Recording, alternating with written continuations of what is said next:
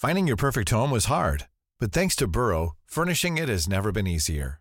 Burrow's easy to assemble modular sofas and sectionals are made from premium, durable materials, including stain and scratch resistant fabrics. So they're not just comfortable and stylish, they're built to last. Plus, every single Burrow order ships free right to your door. Right now, get 15% off your first order at burrow.com slash ACAST. That's 15% off at burrow.com slash ACAST.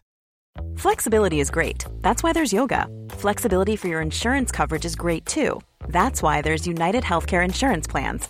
Underwritten by Golden Rule Insurance Company, United Healthcare Insurance Plans offer flexible, budget friendly coverage for medical, vision, dental, and more. One of these plans may be right for you if you're, say, between jobs, coming off your parents' plan, turning a side hustle into a full hustle, or even missed open enrollment. Want more flexibility? Find out more about United Healthcare Insurance Plans at uh1.com. The Guardian.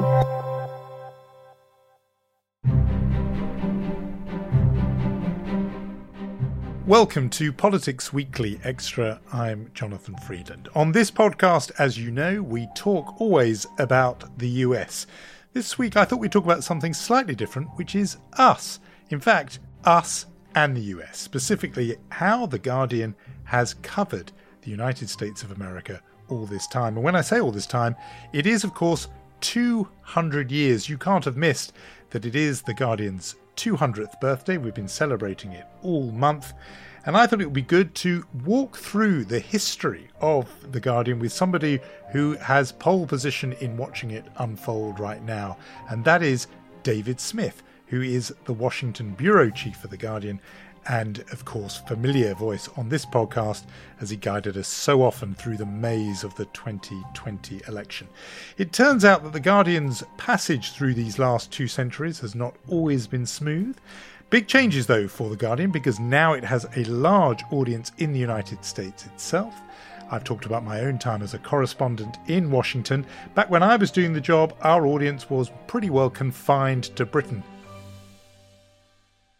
so I began my conversation with David Smith by asking him what's it like to be a correspondent in America, writing about America for so many Americans. Yes, it is very different to be a foreign correspondent uh, in America or indeed anywhere in the world uh, today. And I, I, first experienced this as the uh, Africa correspondent based in South Africa, where I noticed um, any article I wrote would get immediate uh, scrutiny from uh, South Africans, um, and obviously it's an immediate uh, fact check if you get something wrong, and uh, it goes out on on Twitter. And in America, that's magnified um, even more. So you're walking this line of assuming some knowledge on the part of the reader, but uh, not necessarily complete knowledge.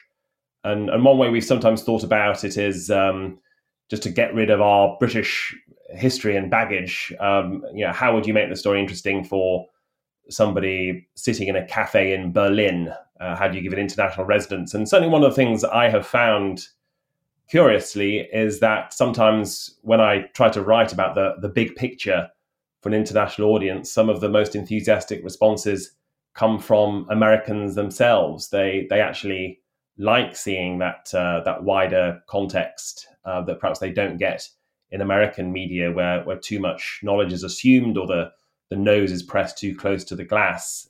It's obviously working because the Guardian in the US, uh, you know, back obviously when interest was huge at election time, incredibly, there were close to 5.8 million, close to 6 million browsers. That's the measure, unique browsers, but essentially different pairs of eyeballs each day, and I think the audience uh, over the month was topping 116 million people.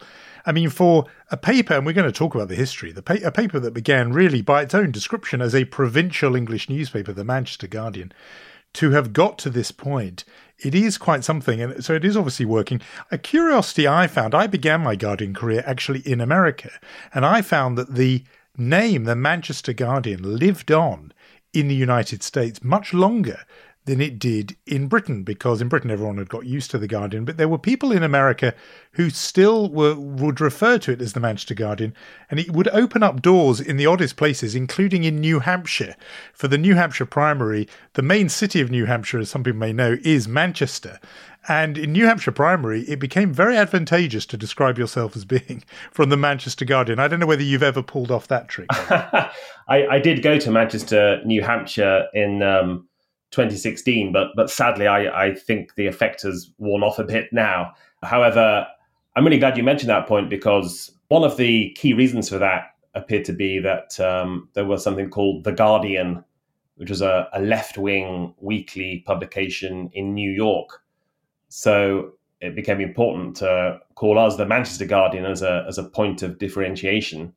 And so even today, I sometimes talk to older Americans who uh, say, "Oh yes, the the Manchester Guardian." They're still familiar with it, and I um, looking at some congressional directories from the 1970s, I noticed that our correspondents uh, at the U.S. Capitol in Washington were were actually listed as Manchester Guardian rather than Guardian. There we are. I did not know that little bit of history. That now explains something which definitely was a feature of my early Guardian life, and now you've explained it. So let's talk about it. The founding in 1821, we've been covering that extensively across uh, in, in the print newspaper and on the website and, and obviously on the podcasts. The founding of it has an American link, of course, because it was founded by John Edward Taylor, the son of a cotton merchant, and was always seen as being the paper of the Manchester cotton trade that automatically had a resonance and an impact in terms of how the Guardian saw America and commented upon America. Just talk us through that. Yes, the power of big cotton in Manchester. Basically, those origins of the Guardian mean it would almost, uh, uh, you know, some of the some of its financial backers, the cotton and textile traders, would almost certainly have traded with cotton plantations in America that used um, enslaved labor. This was highlighted last year during the American and global reckoning over racial injustice with the Black Lives Matter movement and the uh, the Scott Trust commissioned some independent researchers to investigate uh, any potential links between the Guardian and the transatlantic slave trade. Uh, that that report is not yet out, and and there's a through line from this the just the association of the Guardian with big cotton, uh, right through, of course, to the American Civil War, where the the Confederacy was fighting to preserve slavery. The Guardian um, sided with the, the cotton mills and the manufacturers against uh, workers in Manchester who refused to, to handle cotton picked by enslaved people. And when it came to the Civil War itself, the Guardian certainly did not cover itself uh, with glory. It, really was on the wrong side of history. Um, now, to be clear, it had always been uh, opposed to, to slavery itself, uh, but it did not think that a victory for the North in the Civil War would necessarily end slavery. But another strand of Guardian thought was also, was always um, supporting liberation, uh, separatist uh, movements. So it felt that the the South had a right to try and uh, break away um, from the Union, and had some pretty nasty things to say about uh, Abraham Lincoln, even after his uh, death, his assassination, of course, in 1865 at the end of the war. Yeah, no, but as you said, it, it did run, run, those very hostile editorials about Abraham Lincoln, and your uh, Guardian piece did quote one of them describing his time in office as a series of acts abhorrent to every true notion of constitutional right and human liberty. Very rare to hear a bad word spoken about Abraham Lincoln, but somehow the Guardian managed it. Nevertheless, it was only a few years after those events that the Guardian and, and, as you wrote, in a way, the Guardian of today, a more liberal and progressive voice, began to emerge under the editorship of the man I described the other day as all round Guardian legend, C.P. Scott, who took over as editor in 1872. And, and so you, you've had some very interesting things to say about how the Guardian's position on America plays out in the Scott period, and in a way, the incredible access that C.P. Scott enjoyed as the editor and and and top man at the Guardian in that incredible 57 year span. One of the things that most surprised me in researching this article was that uh, I went into it with the assumption that, uh, okay, for most of its 200 year history, The Guardian was probably pretty small potatoes in America and not very widely known and uh, making a small impact and, and, writing mainly for a British audience.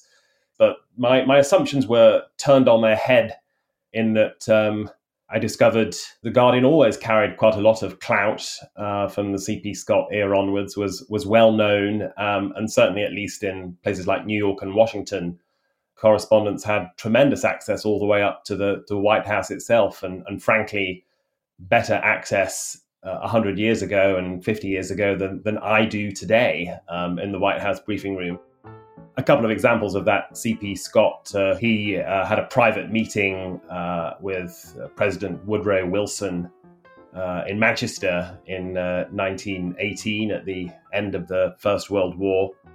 A few decades later, the editor of The Guardian, Alistair Hetherington, came to Washington, uh, sat down with President John F. Kennedy to get a, a major debrief on what had happened during the Cuban Missile Crisis. Uh, Vice President Lyndon Johnson was part of that as well. I think that partly happened because The Guardian's Washington correspondent at the time, uh, a Canadian journalist called Max Freedman, was a, a close personal friend of uh, John F. Kennedy I have uh, selected as the title of my remarks tonight The President and the Press. Some may suggest that this would be more naturally worded the President versus the press, but those are not my sentiments tonight. Kennedy used to joke to him, calling the Guardian, the Manchester Guardian, the, the dead letterbox.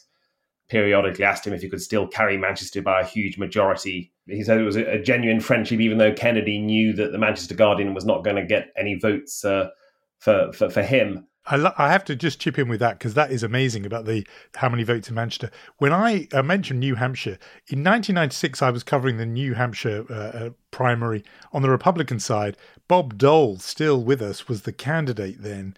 Uh, he, he, was doing a little tour of a small town in New Hampshire. I began asking my question the moment he heard a British accent come out of my mouth. He snapped no votes in Liverpool and moved on to the next question.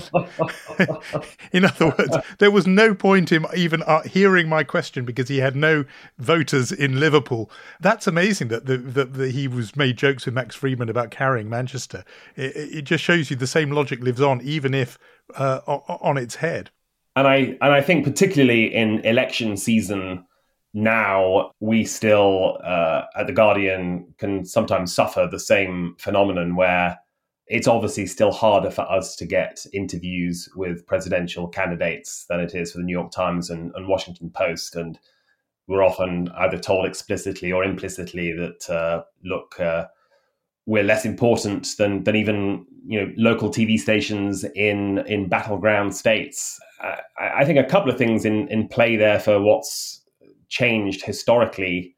Print newspapers uh, over the last hundred years have lost influence. But perhaps more importantly, my guess, my impression of all this was that, you know, particularly back in 1918 at the end of the war and, and still in the 60s, Britain still had tremendous international clout and, and influence. And I, I, suspect the decline of access for The Guardian and other British papers corresponds to a, a decline of Britain's influence um, on the world um, stage. Uh, all of that said, on a, on a happier note, I think the Guardian has expanded in a more democratic direction. In that, uh, you know, while we no longer get personal briefings by the president on the latest crisis, we are very much engaged and more than we used to be on, uh, you know, at the grassroots so with Black Lives Matters protesters, with uh, environmental issues, with a, a, whole lot of other things going on across the, the you know the, the breadth of America. Before we jump over it, though, there's that period between C.P. Scott sitting with Woodrow Wilson and then Max Freedman palling around with his mate John F. Kennedy.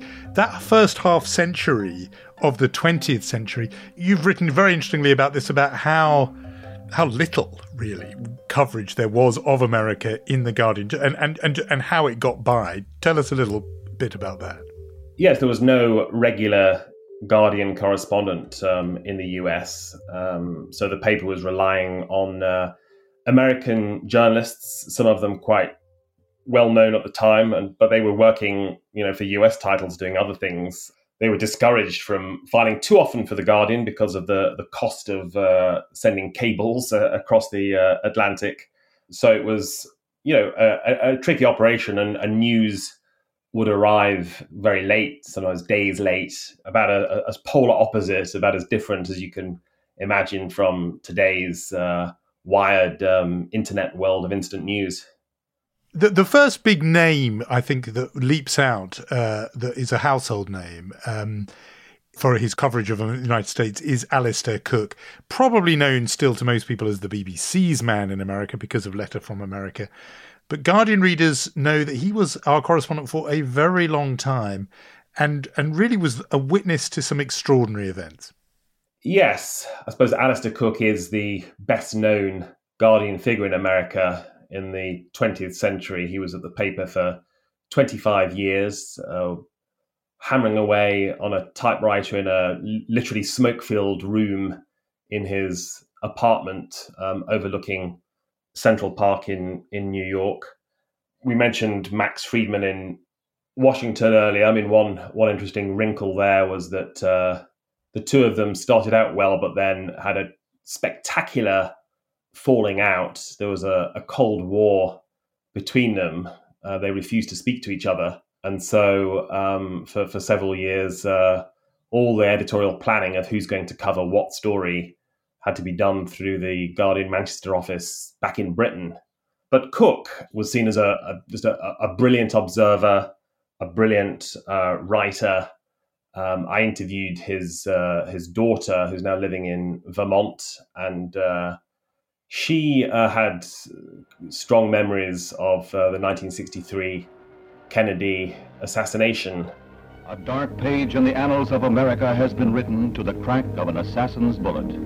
A nation mourns, the world grieves. Cooke had traveled extensively already that year, so he actually turned down a trip uh, offered by the White House to to go and cover Kennedy's visit, which at first glance you would say this is like you know the record label turning down the Beatles or something, you know, missing the biggest story of his life. But but actually, in some ways, it worked to his advantage. Um, the reporters who were in Dallas that day were far behind Kennedy in the motorcade. They got redirected to another venue. They had no idea what had happened, and it was only when one of them checked into their office they discovered the president's been shot. And you can imagine how astonished their editors were. What, you're there and you don't know that?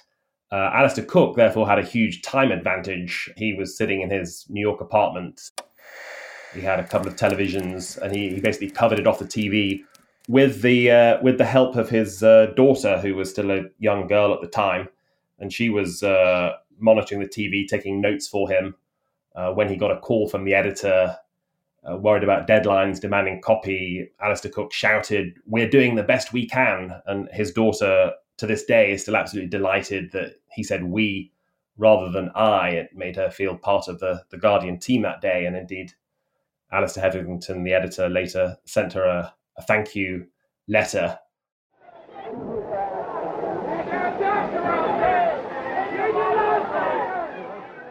A few years later, in 68, this time Cooke was at the scene for the assassination of uh, John F. Kennedy's brother, Robert, who, of course, was uh, himself a presidential candidate. Uh, Cooke was actually um, in the room at the hotel in Los Angeles when Bobby Kennedy was shot and uh, had to had to scramble. Didn't even have his typewriter on him, so was frantically handwriting notes and uh, calling the the copy takers to to take it down. And his his daughter said was was very shaken uh, by the experience of what he saw um, that day.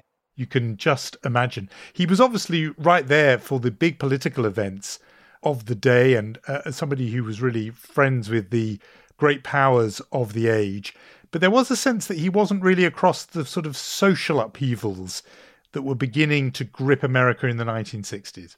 That's right. In particular, there seem to be, seem to be some gaps in his coverage of uh, the civil rights uh, movement. I am happy to join with you today in what will go down in history as the greatest demonstration for freedom in the history of our nation.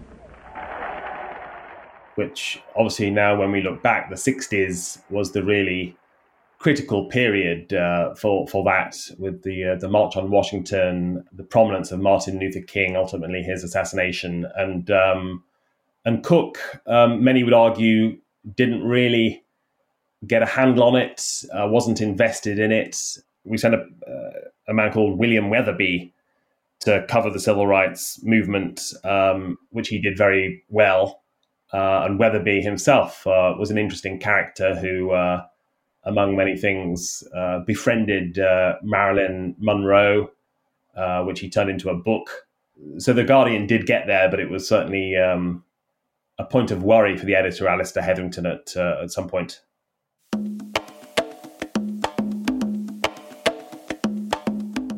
let's uh, bring it more up to date into our own century. 9 11, a very striking Guardian front page, just a picture, a sort of so called poster front page of the Twin Towers in flames and the words, a declaration of war. My fellow citizens. Followed immediately by the war on terror, the invasion of Iraq. To free its people and to defend the world from grave danger. And the Guardian took its very much its own position on that. And as somebody who was writing in that period, I remember then that, that, that to me was a turning point. I began even getting emails from readers in America saying, "We can't get this kind of coverage here." Just tell us about what what it was that the Guardian was doing in the first years of this century that actually the U.S. media were not doing. I think the Guardian was being true to itself as uh, skeptical and um, investigating and questioning and challenging um, authority, uh, including the US government. And uh, that was really thrown into sharp relief by the Iraq war uh, based on this, uh, what turned out to be false claim of weapons of mass destruction uh, in, in Iraq. Um, there was a lot of cheerleading for it in the US media, a lot of jingoistic uh, flag waving. One of my predecessors as the Washington correspondent, um, Ewan MacAskill was quoted talking about a, a, White House press conference in in March uh, 2003 uh, with the journalists and, and George W. Bush. He said it was uh, it was almost like a prayer meeting, the sense that we're all on the the same side. So I think the um, the international media in general, the Guardian in particular, was seen as a, a much needed breath of fresh air asking questions that the American media wouldn't. Um, and of course, this coincided with the internet uh, really taking off. So Americans had access to this coverage.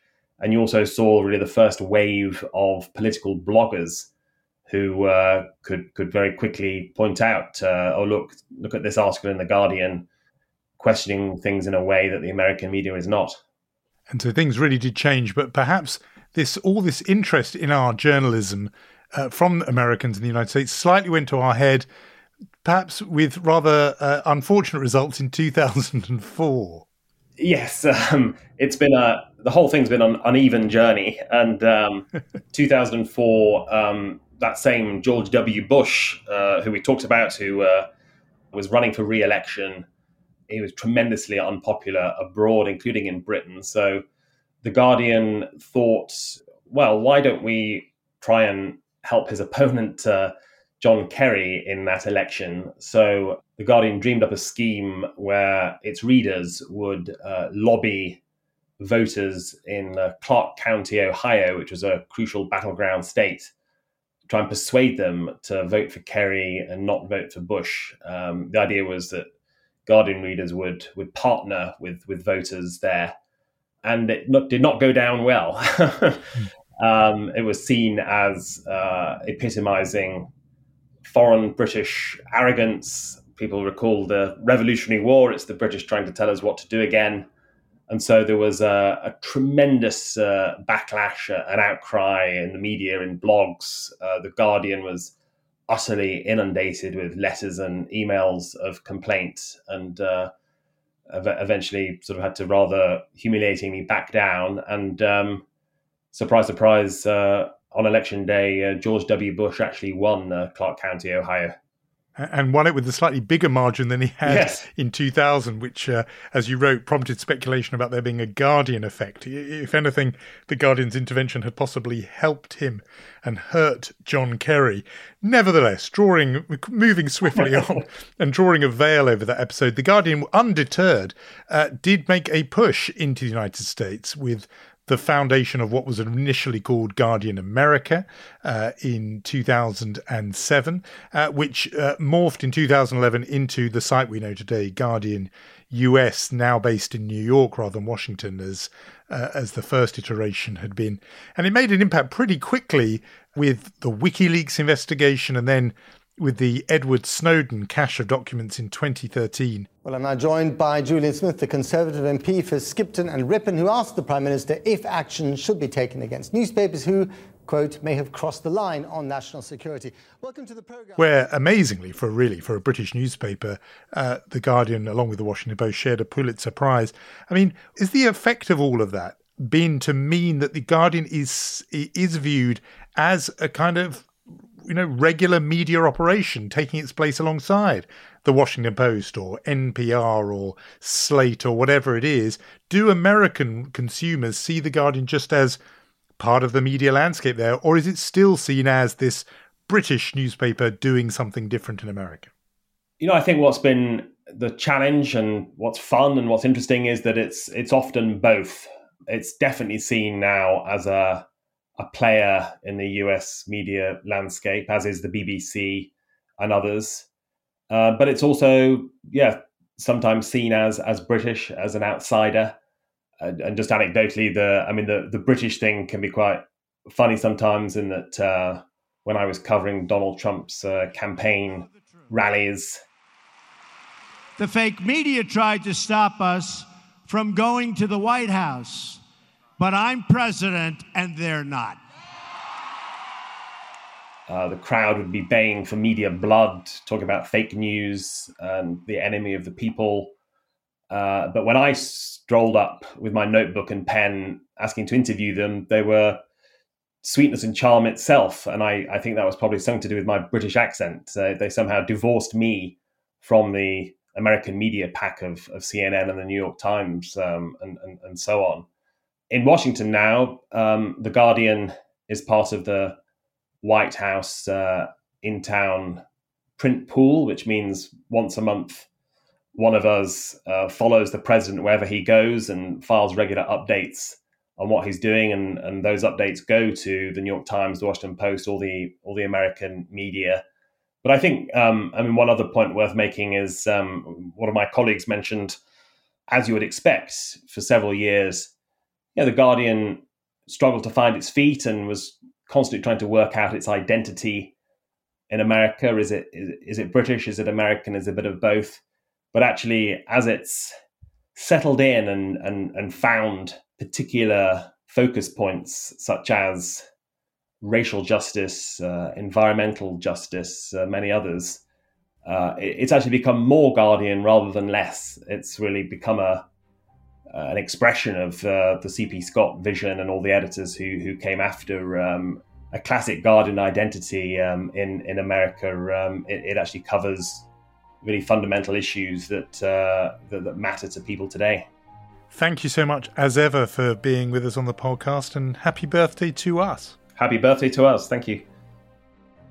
And that is all from me for this week. Before I go, if you are a fan of The Big Short or Moneyball or Liar's Poker, any of those, you do have to listen back to Monday's episode of Today in Focus, where the author of those books, Michael Lewis, talks to Rachel Humphreys about his new book, which looks at a group of medics and scientists that he discovered early on in the pandemic that were trying to sound the alarm to the US government about the dangers of its inaction in the face of coronavirus. So do make sure to listen into that. And of course, I'd love to hear from all of you. As I've mentioned before, I always enjoy getting your questions and comments, so do keep sending them in.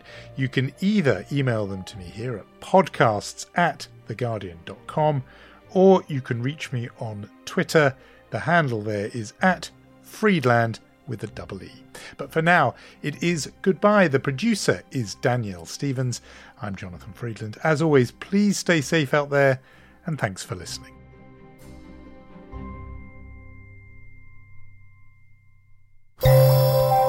For more great podcasts from The Guardian, just go to theguardian.com slash podcasts.